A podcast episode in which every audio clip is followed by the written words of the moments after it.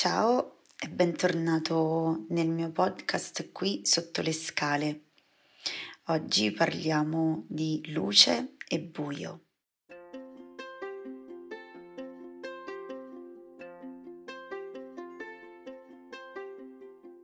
Oggi è il solstizio d'inverno che ehm, cade ehm, ogni anno tra il 20 e il 23 dicembre e ehm, quest'anno ehm, il solstizio è il 21 dicembre, in questo strano anno 2020 che molti di noi ricorderemo mh, mm, per tutto ciò che è avvenuto.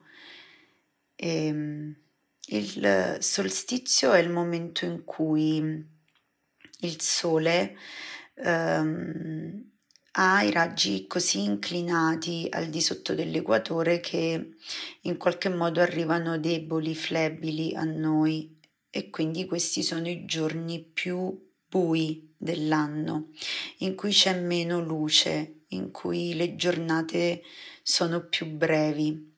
Um, è un periodo davvero di grande trasformazione eh, questo periodo dell'anno in generale, ma quest'anno sento che lo è un po' di più mh, mm, perché ci ritroviamo ehm, a vivere eh, dentro da molto tempo ehm, e in qualche modo questo ci porta, ci ha condotti ad arrivare fin qui in questo tempo di passaggio dal buio alla luce, forse con qualche consapevolezza in più, forse con qualche fatica in più.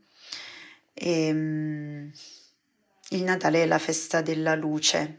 È strano, no? Che questa festa dove si celebra una nuova nascita, una, eh, una nuova possibilità venga proprio subito dopo il solstizio d'inverno, che invece è il momento in cui sembra che le tenebre trionfino.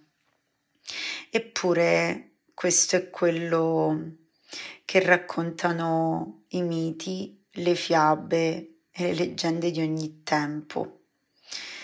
E, ehm, tutti voi conoscete la storia di Pinocchio e i suoi giorni di um, uh, nascondimento all'interno della balena, solo dopo essere passato attraverso il buio uh, della pancia della balena dove tutto sembrava finito per lui. Um, solo allora Pinocchio uh, può tornare alla luce e trasformarsi in un bambino vero e ehm, molte volte i personaggi delle fiabe, protagonisti delle fiabe, eh, trovano eh, il tesoro, cioè la risposta alle loro domande o trovano il mostro con cui combattere e da affrontare, ehm, lo incontrano proprio nella notte o in una caverna, in un luogo dove comunque c'è il buio. Pensate per esempio ad Aladino eh, che trova la lampada all'interno di una profonda caverna, trova una fonte di luce da cui poi emergerà il genio eh, che rappresenta la possibilità per lui di tornare a desiderare lo trova proprio in fondo al buio di una caverna.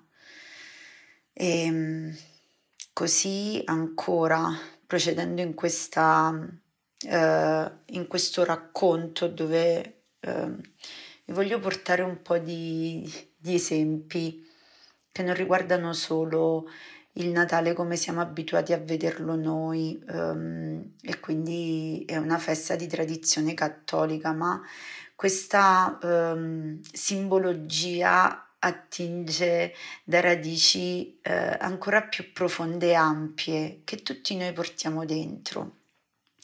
Nella mitologia greca um, il dio delle tenebre, figlio di Caos, quindi di una delle prime divinità da cui discende, secondo i greci, tutta poi la, diciamo così, la, la famiglia delle divinità greche eh, di, questo, di questa religione politeista.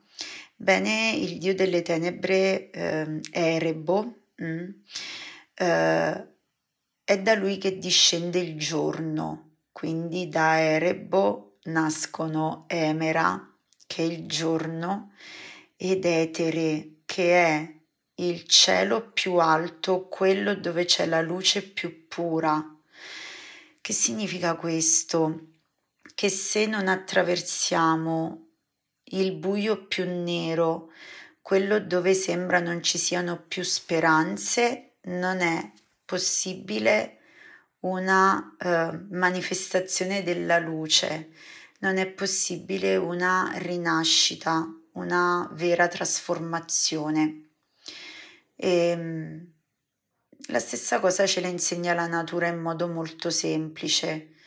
Questo è un tempo in cui tutto sembra morto, se guardiamo gli alberi, ehm, i fiori, eh, manca una ehm, visibilità della vita e quindi c'è l'apparenza della morte, di qualcosa che è finito. Ma l'inverno eh, ha il compito di fare quello che una madre fa nella gestazione di una nuova vita, cioè tiene dentro di sé tutti i semi di quelli che saranno i fiori eh, che tra qualche mese eh, vedremo spuntare nei prati, sugli alberi. Mm? E, ehm, noi funzioniamo così, il nostro mondo interiore è strutturato per attraversare cicli di buio e di luce. E, ehm, è necessario che noi siamo consapevoli di questo perché questo ci aiuta a vivere con maggiore consapevolezza, rispetto e speranza i momenti bui come quello che abbiamo attraversato forse quest'anno.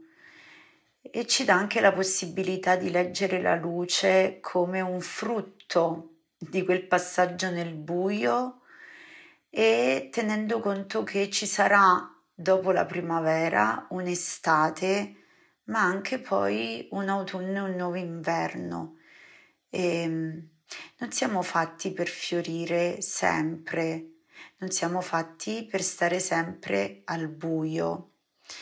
E, ehm, mi piace augurarvi per questo Natale di poter apprezzare eh, con tutta la fatica che questi, questi mesi così complicati hanno portato alla vostra vita, di poter apprezzare i piccoli bagliori.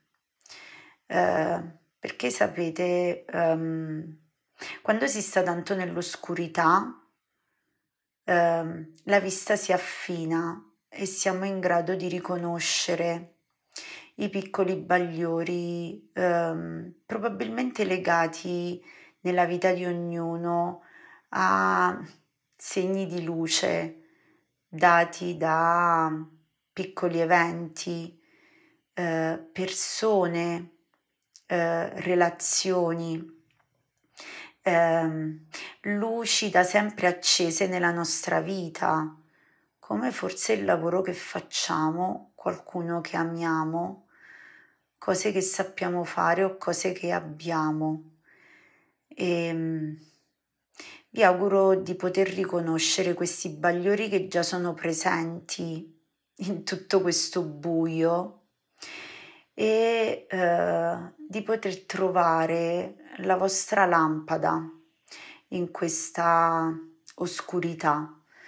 Eh, e la lampada in sé non è la soluzione. La lampada in sé eh, implica la disponibilità a risvegliare i propri desideri. E sapete, i sogni, i desideri che noi abbiamo sono la luce che scegliamo di accendere per poter uscire dall'oscurità, la luce da perseguire. Um, è così per Aladino, è così per ognuno di noi. E mi auguro che, che per ciascuno questi che vengono uh, siano giorni um, in cui poter contemplare ognuno il suo bagliore dentro e i bagliori che iniziano a intravedersi fuori come le gemme um, che piano piano spunteranno già da febbraio uh, sui rami. Siamo fatti in questo modo. E, ehm, quindi vi auguro un Natale di luce e, e colgo l'occasione per um, invitarvi domani sera, martedì 22 eh, dicembre, a partecipare ad un regalo che ho voluto fare alla mia community su Facebook, ad una live eh, alle 21 insieme al Menù della Poesia, che è questa associazione culturale che ha sede a Torino, eh, che si cura di diffondere la poesia ehm, proponendo un menù ehm, ora al telefono in questo tempo del Covid. Um, ma uh, in tempi di normalità loro portano la poesia nei ristoranti, nei luoghi di aggregazione e ehm, potete regalare una poesia a chi amate se vi va in questi giorni. Loro sono disponibili a recitare poesia al telefono, sono attori professionisti e persone che hanno deciso di sognare in grande. E poi vi invito uh, a dare un'occhiata sul mio sito perché il 31 dicembre ci sarà un webinar con uh, Caterina Dragone eh, il tema è quello della gratitudine, il bicchiere mezzo pieno, l'arte della gratitudine. E abbiamo deciso di prenderci due ore con voi eh, per poter eh, contemplare il bicchiere mezzo pieno di quest'anno perché ci siamo dette che mm, non ci vuole niente no? a fare l'elenco di quello che ci è mancato in questo tempo così difficile Invece vogliamo accogliere la sfida attraverso il linguaggio dell'arte ehm, di provare a fare la gratitudine. La gratitudine crea gioia e non il contrario.